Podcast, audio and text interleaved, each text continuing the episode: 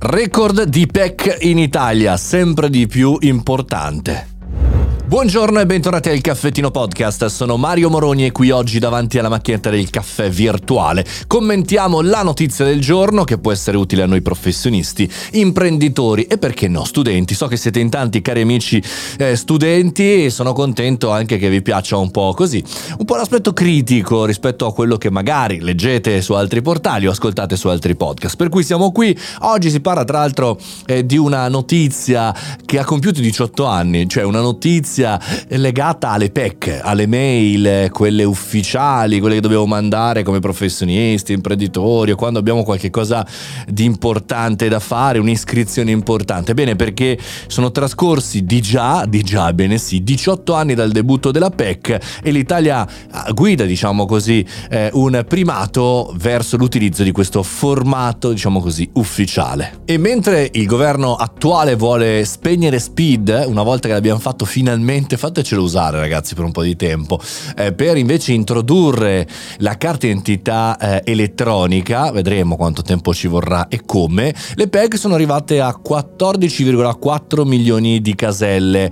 Eh, tenete conto che chiaramente se avete un'azienda, avete una partita IVA, è obbligatorio averla, quindi non è necessario solamente come utenti, ma che in realtà a breve diventerà eh, uno strumento validato e con valore legale anche anche in Europa, anche all'interno eh, della comunicazione tra residenti nell'area UE. E quindi diventa anche qui importante far sì che questo diventi e si faccia chiarezza su che cos'è, ovvero non una mail in più con cui ci mandiamo dei messaggini carini ma ufficiali, ma proprio un documento che ha sostituito in maniera totalmente drastica anche soprattutto le raccomandate per esempio, altro documento in sparizione.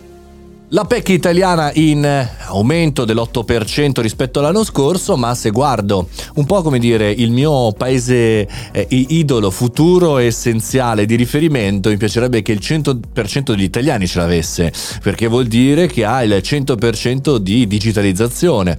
E invece se guardiamo dall'altra parte il 14,4 milioni di caselle, tra cui ci saranno tanti doppioni anche, no? L'imprenditore, l'azienda e via dicendo beh, non è un dato così eccezionale, no? Anzi, dovremmo in qualche maniera legarlo alla propria iscrizione, che ne so, a scuola, oppure eh, per il nostro contratto di lavoro, no? Solamente tramite attività digitali e invece tanto, tanto rimane fuori. Insomma, un paese nostro particolare, un paese avanti, ma ogni tanto che sembra che vada due passi avanti, ma ne indietreggi 5, mettiamola così.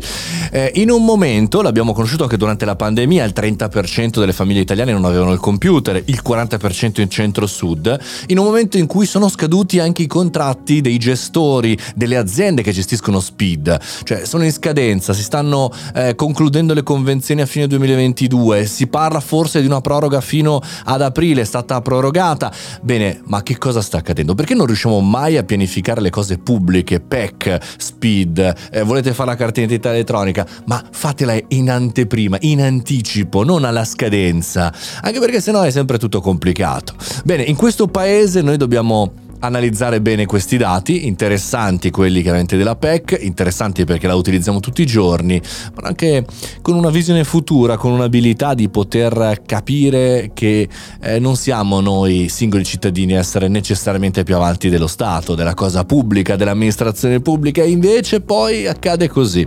Speriamo che insomma qualche cosa funzioni ancora di più, ancora meglio e ancora più un passo avanti. Spero di non ricevere le vostre pack dopo questa puntata.